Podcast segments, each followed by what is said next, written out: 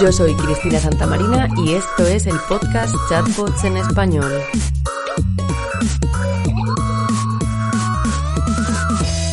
Saludos a todos, empieza el tercer episodio de la segunda temporada de Chatbots en Español.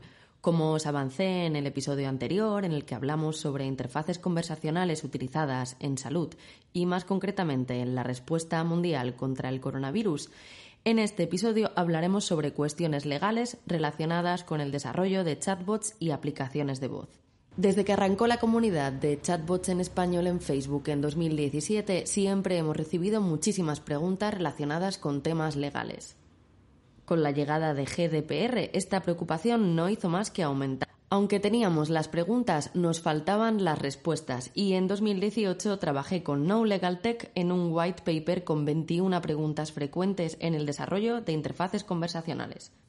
Hola a todos, ¿qué tal? Yo soy Bárbara Román, jefaza en No Legal Tech y la verdad es que para nosotros fue una experiencia primero súper divertida porque las preguntas eran inverosímiles.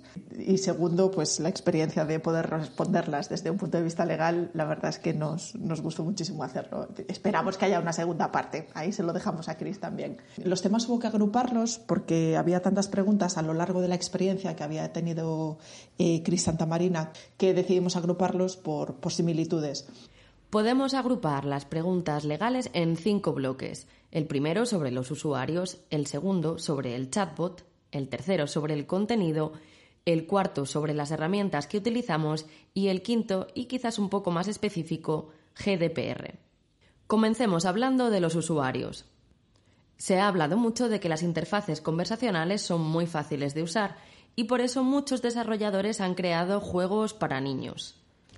Muchas personas nos preguntaron si es legal crear chatbots para menores de edad. Curiosamente, Facebook Messenger lanzó hace unos años una aplicación Messenger Kids enfocada especialmente a niños y creada sobre todo para acoger chatbots que estaban dirigidos a este público. La respuesta es que sí, es legal crear chatbots que estén dirigidos a menores, pero no es tan sencillo si tienes intención de recoger o tratar sus datos. Si seguimos hablando de los usuarios, otra pregunta muy habitual es si es legal contactar a usuarios que hemos visto que han tenido conversaciones interesantes con nuestros chatbots. La primera parte de la respuesta a esta pregunta sería, bueno, si en realidad podemos leer las conversaciones que tienen estos usuarios con los chatbots y asistentes. Y la respuesta es que sí, siempre y cuando avisemos en los términos y condiciones de que estas conversaciones no son confidenciales entre el software y nuestros usuarios. Que les avisemos de que las trataremos, las almacenaremos y que guardaremos datos históricos y serán analizadas por personas. Además, es conveniente que leas los términos y condiciones de cada canal en el que entregues tu chatbot, ya que cada red social establece las opciones que sus usuarios pueden configurar sobre quién puede o no seguir y conocer su actividad en dicha red social, o incluso la posibilidad de que terceras aplicaciones realicen determinadas acciones en el perfil de un usuario o en su nombre. Mientras el usuario dé su consentimiento y se respeten los términos y condiciones de la red social, no existe, en principio, problema. Sería además conveniente incluir en los términos y condiciones la mención de que es posible que le contactemos y darles la opción de revocar esta acción, ya que en principio los datos que nos dan son para acceder al registro del chatbot y para interactuar con él y no para este fin concreto de buscarles en redes sociales. En el white paper de No Legal Tech puedes ver detalles específicos para cada una de las redes, Twitter, Facebook. Como regla general, hay que conseguir el consentimiento explícito del usuario antes de contactarles en redes sociales. Una duda que me surgió cuando empecé a trabajar con interfaces conversacionales fue si podía bloquear a usuarios que hacían bullying a mi chatbot, si tenía, digamos, derecho de admisión. La respuesta que me dieron mis amigos de No Legal Tech fue sí, tengo derecho de admisión y de expulsión también por incumplimiento de las condiciones. Además, por lo visto, me puedo reservar el derecho a la denegación de prestación del servicio, como hace WhatsApp cuando no te da acceso a su API. En algunos casos extremos puedes llegar a recibir imágenes explícitas. Recuerda, esto no es bullying, sino acoso, y puedes denunciarlo. En 2016, cuando Facebook Messenger abrió su API a desarrolladores, un montón de chatbots se hacían pasar por personas reales. Aquel verano hablé por lo menos con tres chatbots que pretendían ser Justin Bieber. Así que esta fue una de las primeras preguntas que les hice a los abogados cuando tuve ocasión de hablar con ellos. Hay diferentes detalles a considerar. El primero es que el chatbot nunca podría responder a la pregunta de si eres un humano diciendo que sí, ya que se considera mentir a los usuarios y nosotros tenemos compromiso de darles respuestas veraces. La segunda es sobre el uso de una foto de una persona real como foto de perfil y el caso es que necesitamos la licencia de uso de esa imagen para poder utilizarla, por lo que todos estos chatbots de Justin Bieber, a no ser que él hubiera cedido su imagen a los desarrolladores, serían ilegales. Así que el consejo es que siempre mires los términos y condiciones del lugar del que obtienes la foto. Otra duda frecuente sobre los chatbots es si estamos obligados a ofrecer un contacto con un humano en nuestros chatbots. Y la respuesta es que no. A fin de cuentas, nuestros chatbots no son más que software a disposición de nuestros usuarios, que tienen capacidad para responder a ciertas preguntas. Aunque es una buena práctica redirigir a los usuarios que se atascan en esta conversación a una persona humana, no hay obligación legal al respecto en muchas de las aplicaciones que nos bajamos no hay una manera de llegar al equipo de atención al cliente y un chatbot, recuerda, no es más. Cuando hablamos sobre dudas legales relacionadas con el contenido de nuestros chatbots, la pregunta número uno es ¿qué responsabilidad legal tengo sobre los consejos que da mi interfaz conversacional? Y la respuesta que recibí cuando hice esta pregunta fue toda. Igual que una empresa es responsable cuando un empleado suyo da información errónea, las empresas son responsables de los consejos que dan sus chatbots. Si nos ponemos serios, al usuario le protege la legislación de consumidores y usuarios y al chatbot los términos y condiciones que tengas. Y en el peor de los casos, el seguro de responsabilidad civil de la empresa que esté detrás. La persona debe saber que está hablando con una máquina para pedirle responsabilidades a quien esté detrás. Otra duda frecuente sobre los contenidos es si podemos utilizar contenidos de terceros, por ejemplo, artículos de un blog que no es mío, para darle contenido a mi chatbot. La respuesta es que rastrear información de Internet, copiarla y apropiarse de ella es plagiar. Otra cosa es que el equipo que desarrolla el chatbot utilice su tiempo en leer información y agregue enlaces a estas fuentes en el chatbot. Esto sí se puede hacer. Recuerda que Internet no es un punto de acceso a información a efectos de propiedad intelectual. Esto nos lleva a la siguiente pregunta frecuente, que era ¿tengo que informar de mis fuentes en la conversación? Y aquí es importante hablar del derecho de cita. Si llegas a conclusiones que son resultado de una investigación en Harvard, indícalo. Puedes utilizar algo parecido a la bibliografía de un libro en tu chatbot. Siempre es práctico utilizar fuentes fiables y con autoridad, y tus usuarios nunca van a ver como algo malo que les digas que la respuesta que les das viene de la Organización Mundial de la Salud o de la página oficial del Ministerio de Industria. Yéndonos bastante lejos de esta línea oficial, la siguiente pregunta que recibía con frecuencia era si era legal hacer un, digamos, asistente virtual picantón. La respuesta aquí es que, bueno, siempre que las condiciones de uso se adapten a la normativa y que limites el acceso a menores de edad, podrías hacerlo. Una vez que sabemos qué relación podemos tener con nuestros usuarios y cuáles son los contenidos con los que tenemos que tener cuidado, la siguiente pregunta era las implicaciones legales del uso de herramientas de terceros. Y es que al final pocos desarrolladores hacemos los chatbots desde cero. Casi todos utilizamos herramientas como Chatfuel, ManyChat, Dialogflow o incluso herramientas corporativas como las de IBM, pero a fin de cuentas herramientas de terceros. Esto significa que estos terceros pueden acceder a muchos de nuestros datos, sea a nivel específico o anonimizados o agregados. Da igual, el caso es que son datos sobre nuestros proyectos.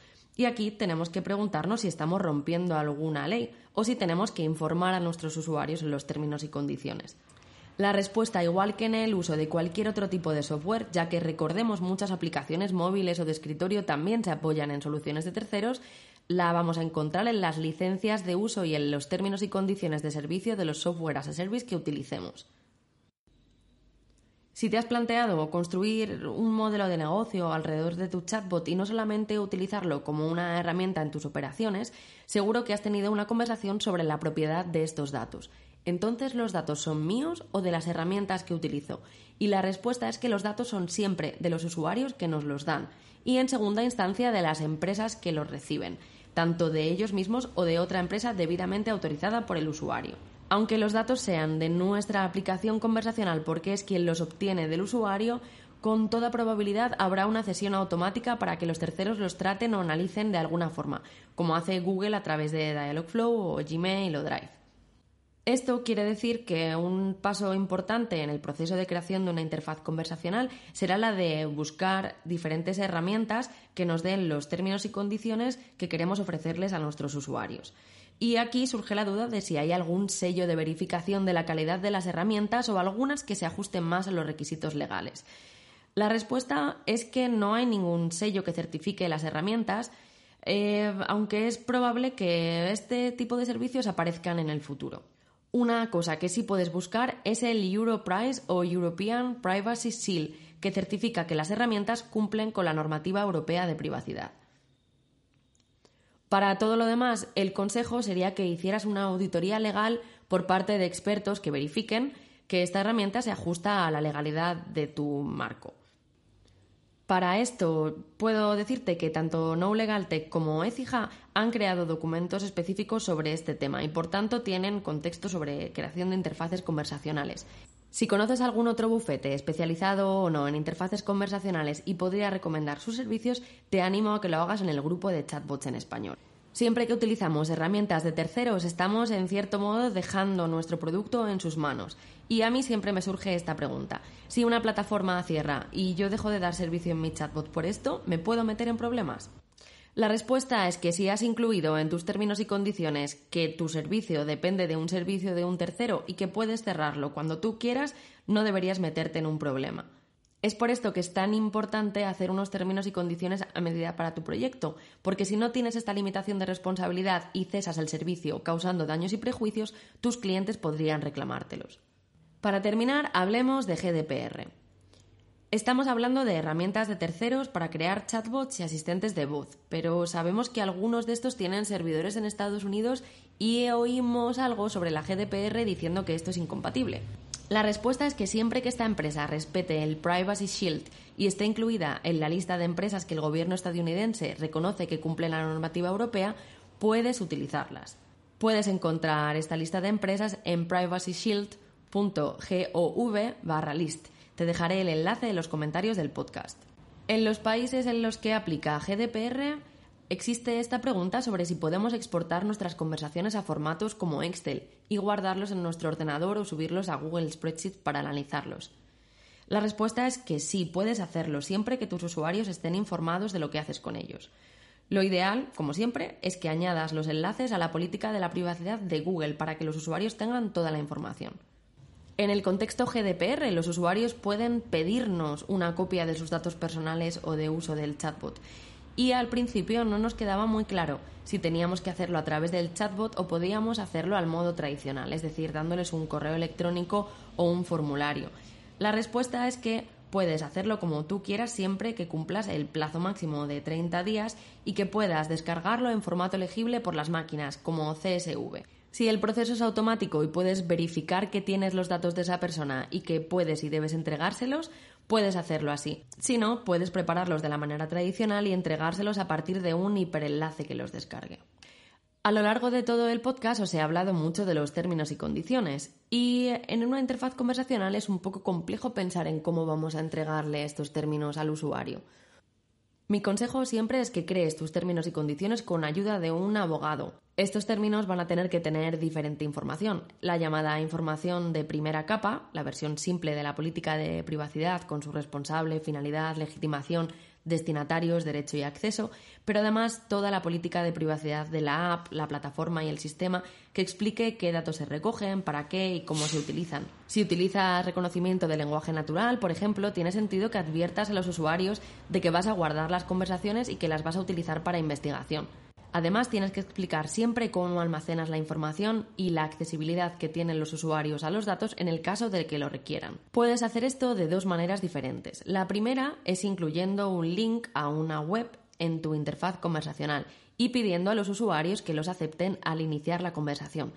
Recuerda que si GDPR aplica en tu país, deben hacer una aceptación explícita al inicio de la conversación. Otra manera de hacerlo, que a mí personalmente me gusta bastante más, es narrar estos términos y condiciones, sobre todo la primera capa, al inicio de la conversación, pedir una aceptación y dar un enlace por si acaso quieren ver detalle. Quiero cerrar recordándote que solamente debes tomar como ciertos consejos legales que vengan de un abogado. Todo lo demás, los white papers que puedas leer, los podcasts que puedas escuchar, los vídeos que puedas ver o las discusiones que puedas tener en Twitter son solamente orientativos. Todos estos consejos estarán basados en marcos legales de países específicos. Por ejemplo, yo te he hablado de la ley española. Y bueno, siempre llegan nuevas dudas. De hecho, creo que hace dos años ya que, emprendimos esa colaboración y, a lo mejor pues habría que revisarla y actualizarla, porque a nosotros sí que nos han ido llegando eh, algunas dudillas y problemas a los que se enfrentan los creadores de, de chatbots hoy en día. Además, en muchas verticales, por ejemplo en salud, tendrás que respetar legislaciones específicas. Espero haberte ayudado a tomar conciencia de la importancia de las consideraciones legales en interfaces conversacionales. Ahora te animo a que busques un abogado y tengas una conversación de una hora sobre cómo implementarlo en tu chatbot. Yo creo que el futuro pasa por los asistentes conversacionales. De hecho, este este clip de audio se graba durante la, pandemia mundial que nos tiene a todos encerrados en casa y hay un colectivo de personas que parece que, como no están en primera línea tecnológica nos estamos olvidando que son esas personas primero que tienen algún tipo de discapacidad física o psíquica que les impide eh, interaccionar con, satisfacción y con éxito con los dispositivos que tienen a mano y segundo, esa parte de la población que pudiendo interaccionar con los dispositivos, pues no acaba de entenderse con ellos. Por ejemplo, pues mi abuela, que está súper emocionada desde que sabe que con el WhatsApp se pueden grabar audios y que alguna vez ha dicho, es que si pudiera hablar con Internet, así tal cual, porque mi abuela es la caña. Pero bueno, le deseamos a Chris lo mejor en esta nueva temporada del podcast y, por supuesto, mm, una segunda parte de colaboración nos apetece muchísimo. En el próximo episodio hablaremos sobre diseño de interfaces conversacionales. Soy Cristina Santamarina y esto es el podcast Chatbots en Español.